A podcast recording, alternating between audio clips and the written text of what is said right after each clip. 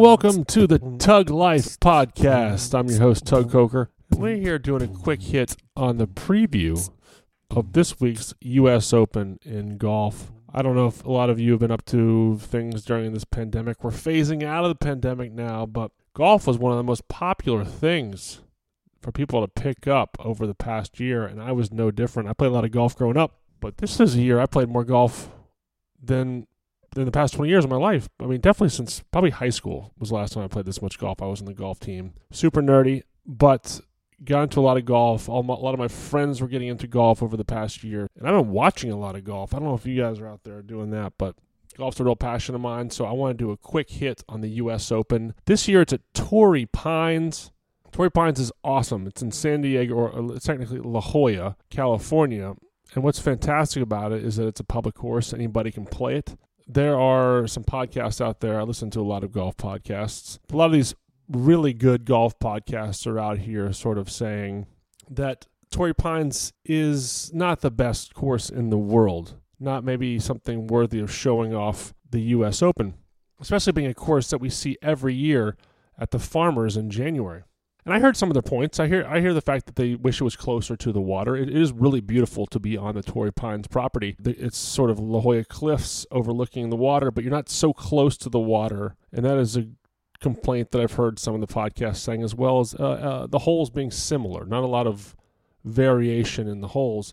And I I hear that, but it's a course I played three times, and that's what one thing that I think is so special about Torrey Pines is that it's a course that anyone can play. Now, if it's a couple hundred dollars, if you don't live in San Diego, if you live in San Diego, it's like $75 to play.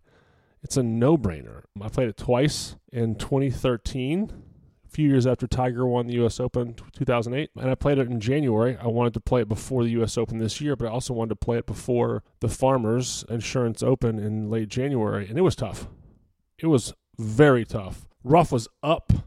The starter actually told my, my buddy who we were playing with, he said the rough is so high and so thick that if you can't find your ball after about a minute or two, just drop a ball and don't count it as a penalty. It's just very difficult right now. And from the beginning, it was pretty tough. I mean, I think I, sh- I mean, my handicap is a 9.5. I think I shot an 87. Didn't hit the ball very well. But I will say what I think is so special about Torrey Pines is that anyone can play it, and that it's really special to have played a course that you can watch every year on TV. There's nothing like it. There's nothing like it to me in playing a course that you watch the, the, the pros play every year. That's Pebble Beach. That is can be uh, the Heritage at Harbour Town, uh, which I've also played. They can be Kiawah Island this year, which hosted the PGA. I played that way back in the mid 90s when I was in high school. And to this day, I think Harbour Town, excuse me, Harbour Town was nice. It was actually aerated at the time I played it. But Kiawah Island is the hardest course that I ever played. I played it a few years after they had the Ryder Cup in 1991, and my dad and I played it in like 94, 95, and it, it was not fun. It was not fun. Torrey Pines is more fun. It's more playable. It's you can miss it on the with with the woods uh, off the tee, but when the rough is up, it is very difficult. So, having said that, I hear all the complaints that other podcasts are making about the venue, but I think it has so much history baked into it. I rewatched the 2008 U.S. Open last week with Tiger famously winning the U.S. Open on a torn ACL, beating Rocco Mediate in a playoff and actually playing extra holes, 91 holes. That U.S. Open raised the profile of Torrey Pines to a stratospheric height. I mean, when you think of Tiger Woods and his iconic moments, Torrey Pines is maybe number two behind the 97 win at the Masters, but it just it has all these great recipes of of, of golf uh, bits in, in, it. It has a, great iconic Dan Hicks call for NBC. Expect anything different.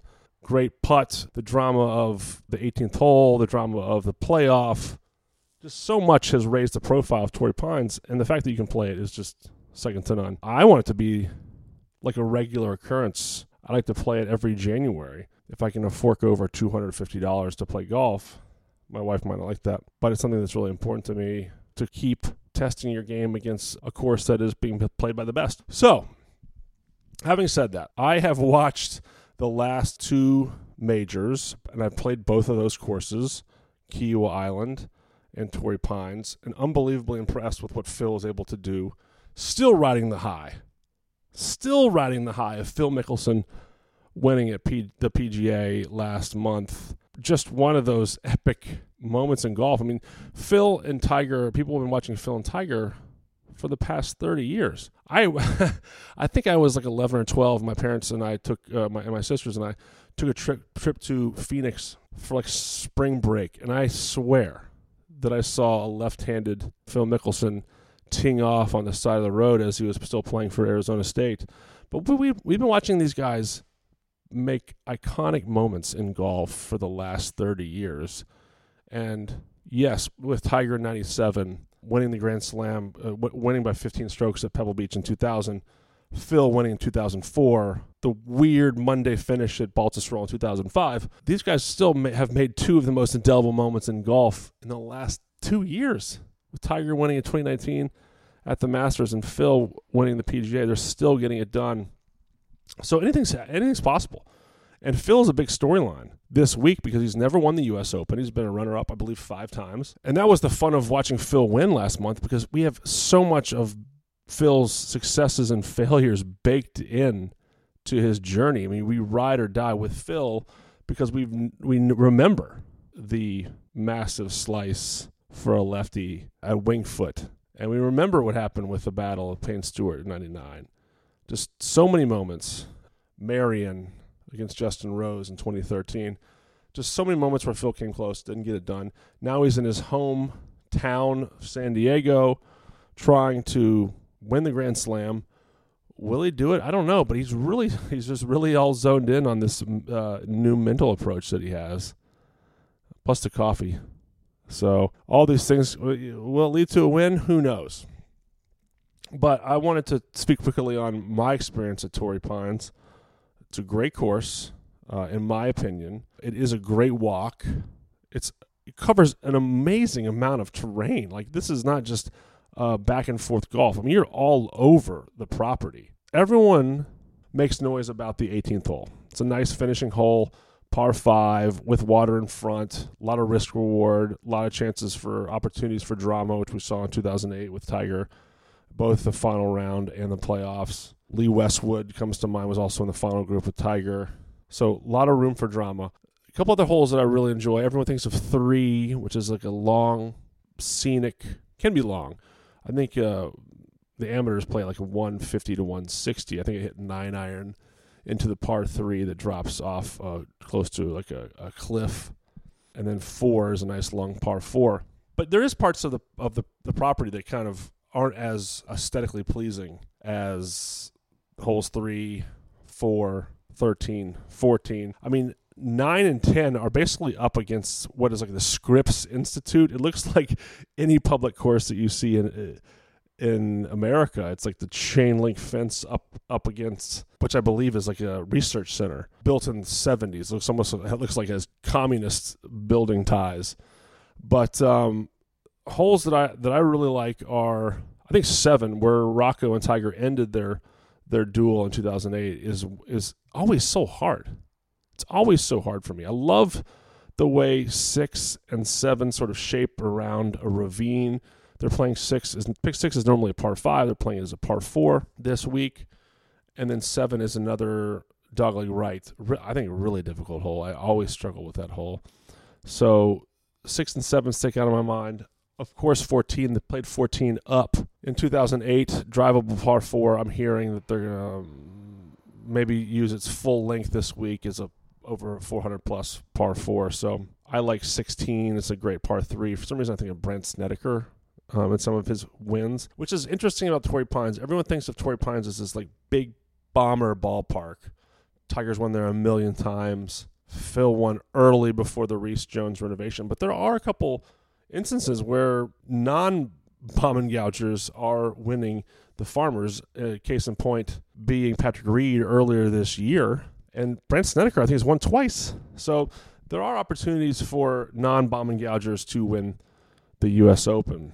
So if I'm out there, I'd love to go out there, go down there and kind of follow some groups. But if I'm not, I'm really watching closely. I like to watch holes six, seven, 14, I think, is a really cool hole. The 13 is a par five. They're probably making that a 600 yard par five. It is downhill, then back uphill. So I'm really excited to to watch this course. I encourage all of all of you out there to, if you're in San Diego or La Jolla or wherever, the chance to play it, fork it over because you can watch it every year for the rest of your life and remember how you played and compare it to to how the pros are playing it that particular week. But on to U.S. Open. Let's do some picks. I'm looking on the board now via Bovada and I'm I'm fine to aggregate a lot of picks. There's a few people out there that are really scaldingly hot with some of their some of their golf picks. Jon Rahm is the odds-on favorite, and it's not close, frankly. It's Jon Rahm is a plus a thousand. The next closest, it's the frenemies. They're not even really frenemies; they're just pure enemies. Brooks Koepka and Bryson DeChambeau are 17 to one, along with Dustin Johnson, and then Xander Schauffele Jordan Spieth at uh, plus 1900 or 19 to 1 and we get into Rory at 2000. Rahm is just such he's such a no-brainer for this course. He's won here before. He's hot. He does have the COVID positive issues that may fire him up. For those of you who don't remember, uh, a couple weeks ago, he was up by six strokes at the Memorial, and they pulled him off the course after 18 and said, You have to disqualify yourself. You're COVID positive. And interested to see if that fuels him. He was up by six. He lost $1.7 million. So, will he use that to find a way to get it done and get his first major at the U.S. Open? If I'm being contrarian, I think everyone's going to pick Jon Rahm to, to win. It just seems so perfect. It seems too perfect for Jon Rahm to win this week. So, I, I can't go that route. I don't want to pick favorites. But it just seems like the course is designed for so few people to win, in my opinion, this year. Although we could have a Rocco Mediate situation. Who will that Rocco Mediate be? I'll try to figure that out. Brooks Koepka versus DeChambeau. If I'm gonna have to do, if there's a head to head, which I think there is, I'm gonna take DeChambeau in this. I don't know if this is bias or whatever, but I just feel like this course is set up for a person who can hit the ball far and is able to use their wedges to get out of some deep rough. And we all know how Bryson plays hits the ball as far as he can, has all of his clubs adjusted to six iron length, uses a six iron length wedge to punch out, and he's a good putter. He really is a good putter. So I think if, if I'm picking a favorite amongst the favorites, I'm going to be looking at Bryson DeChambeau. Xander is a hometown game. Everyone's. I think there's just too much pressure on Xander. I think there's just too much pressure. I like Xander a lot. One of my favorite players to watch. It's a home game. He grew up in San Diego area. His dad is very close. He's his swing coach you know, everyone knows that the U.S. Open uh, concludes on Father's Day. I just feel like there's too much pressure. I'd love to be wrong. I'll play this for him when he wins, but I just feel like there's too much pressure for Xander to get it done. So I'm not going to pick him. I'll be rooting for him, but I'm not going to pick him. I'm going to go with Jordan Spieth here because I just think he's one of the most mentally tough players on the tour. Did not see that at the Colonial this past week. I'm sorry, a few weeks ago, losing a fourth round lead at the Colonial to Jason Kokrak, but I just feel like his ability to not hit the driver well, but get out of those situations and putt putt well on these Poa annua greens. It's just important. So if if I'm looking for two people, you can never count out Collin Morikawa either. But if I'm looking for two people to come out of the woodwork uh, as the favorites, it's going to be Bryson DeChambeau and Jordan Spieth. I think it's a big dog that's going to win it. Who's out? Who's out? I mean, Phil is forty to one. Same as Hideki Matsuyama. Viktor Hovland is twenty six to one. Also twenty six to one are Viktor Hovland, Patrick Reed, Patrick Cantlay, Finau. Justin Thomas is twenty two to one, and everyone. There's a big gap between them and the rest of the field. Who else do I think has a shot out here? I mean, Mark, there's a lot of hubbub for Mark Leishman. And, if, for those of you who listen to Joe Prano, I talk about this on the Dirty Sports podcast. For the Masters preview, I gave out Mark Leishman wasn't playing great, but he really is. You know, horses for courses is a saying that we use a lot in the golf world, and he has won at Torrey Pines. So I wouldn't be surprised if Mark Leishman makes some noise at the U.S. Open. I just feel like the value is gone. I think at the U.S. Open he was like ten thousand to one, and now he is six thousand to one. I just feel like the odds there. I'm going to go with Garrick Higgo. this is such a this is such a this is such a recency bias play here. I don't think he's ever even seen the course, but I like the fact that he wore giant square sunglasses. And it's the first time I can remember watching a golfer play where I actually looked up this, the guy's sunglasses and I said, "What are these things?" I've never seen a guy. Usually, people wear sunglasses and they wear these like giant, like Oakleys, like cyclists sunglasses, or they put them on the back of their hat like Kevin Streelman does. Higgo swung in these giant sunglasses. it was amazing. He won last week at Congaree. I'm just going to keep rolling the sunglasses. I'm going to keep rolling with it. Here, another reason why I think it's funny, he is plus 6,600. I think Vegas really respects him. 6,600. I mean, that's in the the ranks of Leishman, Justin Rose at 5,500, Kokrak 6,600, Paul Casey, who always does well in majors, it seems like 6,600. Great ball strikers, Conners, Fleetwood and Gary Woodland. This is my, my buddy Ryan Druniak, who I played golf with all through high school. Gave me two names. Uh, he loves Spieth, so I'm throwing that on there, piggybacking that one. He thinks it's it's just crazy that Gary Woodland is eight thousand plus eight thousand. So that's who we're looking at. Stewart Cink. Is that interesting? Is that interesting to us? Stewart Cink. He's played so well this year. Is there room for another resurgence after winning at Harbour Town earlier this year? He's won twice this year. So yeah, I do believe Bryson DeChambeau or Jordan Spieth is going to win the U.S. Open this year. That's my opinion. I'll try to have some picks out for you all for just some fun thoughts of some underdogs for later in the week. But um, I do think it's a big dog that's going to win this week. I'd love some drama. Just bring us the drama. That's what we all want. It's, it'll be Father's Day conclusion, prime time for everyone on the East Coast watching as the U.S. Open concludes here in California at five o'clock our time. So, anyway, two pieces of advice: play Torrey Pines, come out to California, invite me, I'll play with you. And two, look to pick Bryson DeChambeau and Jordan Spieth. There's just so much buzz about Bryson DeChambeau, and and none of it really good. I don't think anyone's rooting for Bryson DeChambeau. And so, as a stock picker for sports, I think you kind of swoop in there and see if you can take some get some value out of that. So we're going with Bryson DeChambeau and Jordan Spieth, Garrick Higgo, Stewart Cink as our picks to make some noise in this year's U.S. Open. So thanks for tuning in to Tug Life, talking about whatever I want.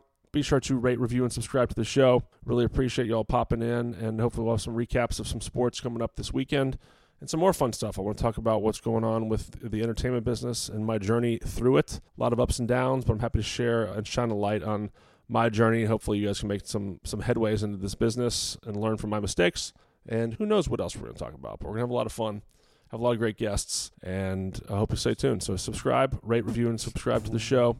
Tug Life with Tug Coker. Best of luck with all your picks this week at Torrey Pines. Have a great week. Enjoy golf, and we'll talk soon. Bye.